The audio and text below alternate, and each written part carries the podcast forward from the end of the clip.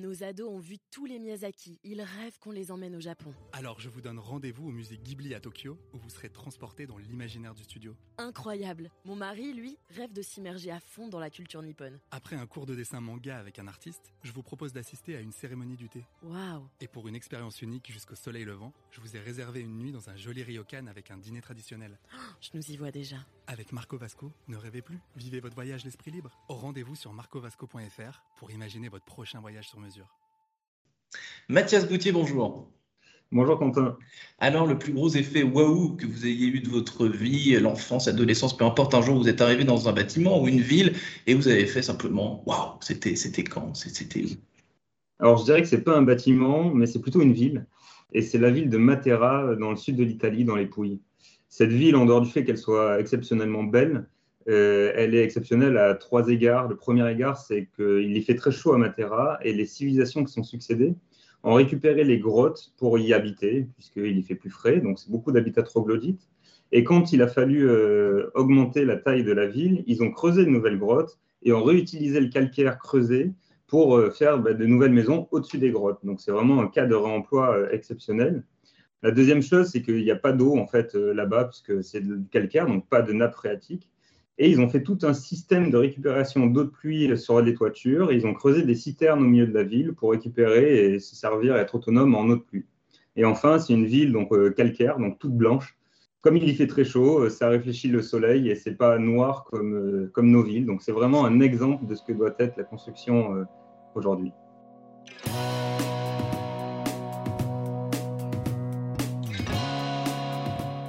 Bonjour à tous et bienvenue au Talk Décideur du Figaro en visio avec aujourd'hui sur mon écran et par conséquent, enfin, j'espère aussi sur le vôtre, Mathias Bouty en direct de Station F. On voit toute la vie de Station F qui, euh, qui, qui, vit euh, derrière. Donc fondateur du site BAM, Because Architecture Matters avec un accent parfait, traduction en parfait français aussi, euh, parce que l'architecture, ça compte. Pourquoi ça a compté pour vous, Mathias Boutier, il y a huit ans Pourquoi vous vous êtes dit, tiens, je, vais, je vais me lancer dans ce, dans ce challenge entrepreneurial?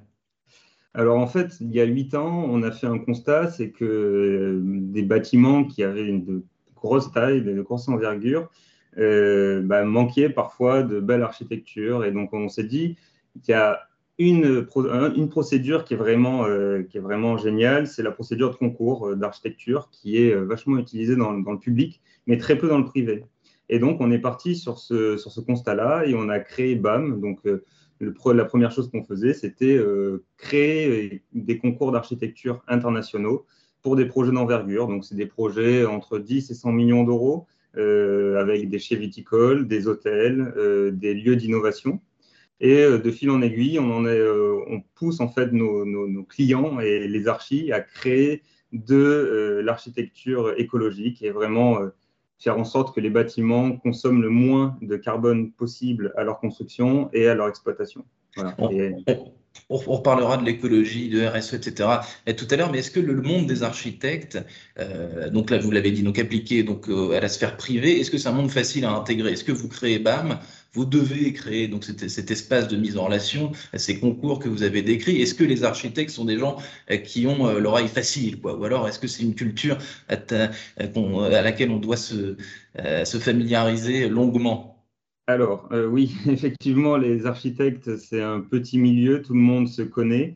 Il y a beaucoup de choses qui sont organisées chez les architectes. Là où j'ai eu de la chance, c'est que mon associé, moi-même ne suis pas architecte, mais mon associé est architecte. Et donc, en fait, on a su euh, très vite leur parler et surtout comprendre de quoi ils avaient besoin. C'est-à-dire que c'était en 2015, sortie de crise, euh, il n'y avait pas du boulot pour euh, tout le monde, et notamment pour les architectes. Donc, c'était un vrai besoin à ce moment-là de trouver de nouveaux clients, trouver de nouveaux marchés, et je crois qu'on a su leur parler grâce à ça trouver de nouveaux marchés, et puis pour, pour, pour vous et pour eux aussi, et surtout pour eux montrer sa patte, parce que les archis, il y en a beaucoup, mais peu sont, sont les, les gens nouvelles de, de, demain, si je puis dire. Ça, ça, résonne un peu comme ça. Alors oui, gens nouvelles, c'est un peu la phase immergée de, de l'iceberg. Euh, c'est celui dont, que tout le monde connaît, mais il y a plein d'architectes, jeunes ou moins jeunes, qui font de très belles choses. Euh, et puis surtout, en France, j'ai l'impression qu'il y a un très bon niveau d'archi, euh, avec de super bâtiments et qui sont assez connus à l'international. Alors aujourd'hui, donc euh, euh, plus que jamais, on parlera des architectes connus et pour lesquels Mathias Boutier, vous avez peut-être des coups de cœur, des gens avec qui vous avez travaillé, mais euh, plus que jamais, l'architecte aujourd'hui est au cœur des grandes tendances sociétales, des enjeux. Vous avez dit l'écologie, le RSE, ça rejoint aussi la première question que je vous ai posée sur cette ville troglodyte qui a su renouveler la ville tout en se servant des atouts qui existent déjà depuis la nuit des temps. Donc tout ça est très, est très cohérent, mais l'urbanisme, la ville de demain, les enjeux climatique, l'architecte, c'est un métier d'utilité publique, euh, plus que jamais. Absolument, surtout avec euh, cette crise euh, du climat. C'est-à-dire que, pour donner deux chiffres rapidement, qui parlent énormément, c'est que la construction, le monde de la construction, le secteur de la construction, c'est 30% des émissions de gaz à effet de serre. L'architecte, s'il conçoit bien un bâtiment, peut réduire de 80% les émissions de gaz à effet de serre lors de la construction du bâtiment. Ça veut dire que les architectes, qui représentent euh, à peu près 30 000 personnes en France, donc euh, même pas 1% de la population française, ont un impact, s'ils prennent euh, la problématique à bras le corps, ont un impact monstrueux sur les émissions de gaz à effet de serre. Et là, on se rapproche de la stratégie nationale bas carbone, etc. Est-ce que, est que, vous diriez que les planètes s'alignent? Parce que euh, vous, vous parlez tout à l'heure du fait que les architectes, c'est un microcosme, un petit monde où tout le monde se connaît, etc. Et donc, par conséquent, l'intégrer, euh, c'est plus facile qu'en soi-même, on connaît déjà quelqu'un qui est dedans, etc. Mais euh, donc, il y a l'architecte d'un côté, il y a le privé de l'autre. les, les, discussions, les rapports entre euh, l'architecte et son client, ça se passe comment? Parce que là, maintenant que le, RSE, on l'a vu, c'est une cause euh, d'envergure euh, mondiale, les architectes en, parlent beaucoup aussi. Est-ce que ça facilite le dialogue, les, coulisses justement de, des, relations entre architectes et, et entreprises privées qui, les ont mandatés Ça se passe comment? C'est toujours simple? Ou alors parfois il y a des, il y a des petits couacs, des, des non Non, non, il y a toujours des couacs. En fait, le, monde de la construction, c'est pas un monde très facile. Donc, au début, ça se passe très bien avec l'architecte euh, lorsqu'on fait de la conception. La conception, généralement, se passe très bien. Et en fait, arrive le temps du chantier où effectivement, ça peut être très stressant. Alors, euh, c'est vrai pour euh, les particuliers, c'est vrai aussi pour les maîtres d'ouvrage professionnels. Mais finalement, les, généralement, les, relations se détendent en fin de chantier. On arrive jusqu'à la livraison et nos clients sont souvent très contents, enfin, tout le temps très contents du projet qu'ils ont à la fin. Donc, c'est un peu, mmh. c'est un peu le, le timing du projet, ça sur le, sur, le papier, tout roule. Dès qu'on est dans le, dans, dans le cœur, dans le vif du sujet, il y a parfois des tensions et à la fin, tout le monde est content. Exactement, à la fin, on boit le champagne ensemble. C'est ça. Est-ce que, comme, comme partout, il y a des, modes dans, dans l'architecture, Mathias Boutier Est-ce qu'il y a des bonnes choses et des plus mauvaises choses, des bonnes habitudes, des mauvaises habitudes? Comment est-ce que vous, euh, euh, comment vous, que vous appréciez ce, métier? Alors évidemment, il y a des modes. Euh, généralement, les choses à la mode sont les choses qui vieillissent le moins bien. Donc euh, nous, on s'inscrit un peu euh, dans le, contrat, dans l'inverse un peu de, la mode. On essaye de faire sortir des bâtiments qui ne vont pas vieillir, qui vont être, qu'on va pouvoir avoir des usages un peu différents dans les 50, 60, 70 années prochaines. Et surtout, en fait, aujourd'hui, j'ai l'impression, alors c'est pas de la mode, mais c'est vraiment quelque chose qui nous tombe un peu dessus à tous. C'est encore une fois cet aspect environnemental. Et le béton qui était euh, beaucoup à la mode depuis les années 50, en fait, c'est-à-dire que surtout en France, on a les trois plus gros bétonneurs de France qui sont euh, bétonniers plutôt, qui sont, euh, qui sont les grandes majors de, la construction. Et ce mouvement-là est un peu en train de changer. On fait moins de béton euh, et on va aller chercher des solutions plus bas carbone, comme du bois, de la terre compactée, du pisé, de la paille. Et ça, je pense que c'est un très bon mouvement. Je dis pense pas que ce soit de la mode, mais je pense que c'est une obligation euh, par, rapport par rapport aux enjeux du climat.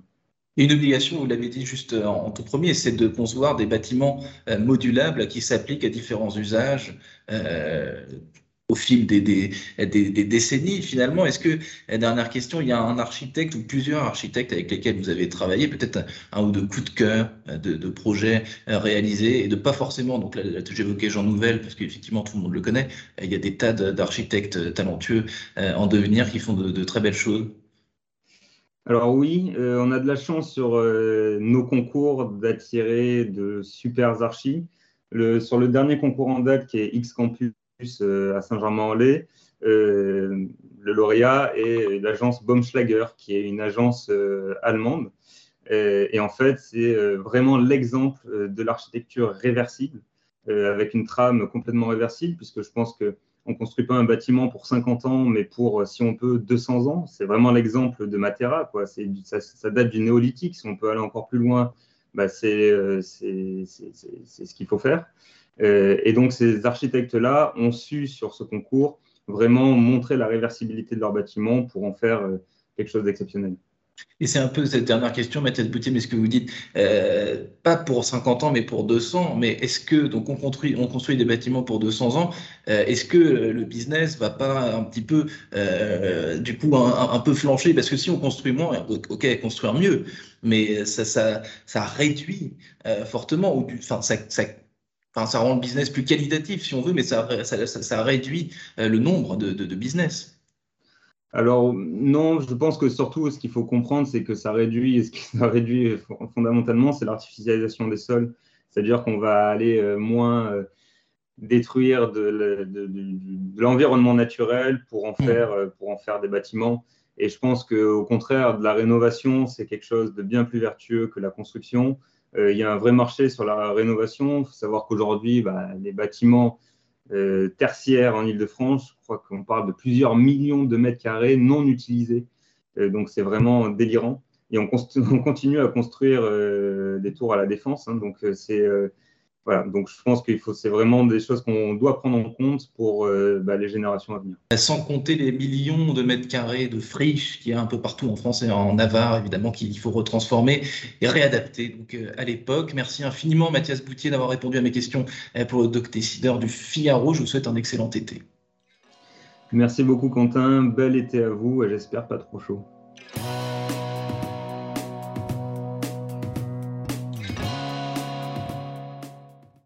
Ados ont vu tous les Miyazaki. Ils rêvent qu'on les emmène au Japon. Alors je vous donne rendez-vous au musée Ghibli à Tokyo, où vous serez transporté dans l'imaginaire du studio. Incroyable. Mon mari, lui, rêve de s'immerger à fond dans la culture nippone. Après un cours de dessin manga avec un artiste, je vous propose d'assister à une cérémonie du thé. Waouh Et pour une expérience unique jusqu'au soleil levant, je vous ai réservé une nuit dans un joli ryokan avec un dîner traditionnel. je nous y vois déjà. Avec Marco Vasco, ne rêvez plus, vivez votre voyage l'esprit libre. Au rendez-vous sur marcovasco.fr pour imaginer votre prochain voyage sur mesure.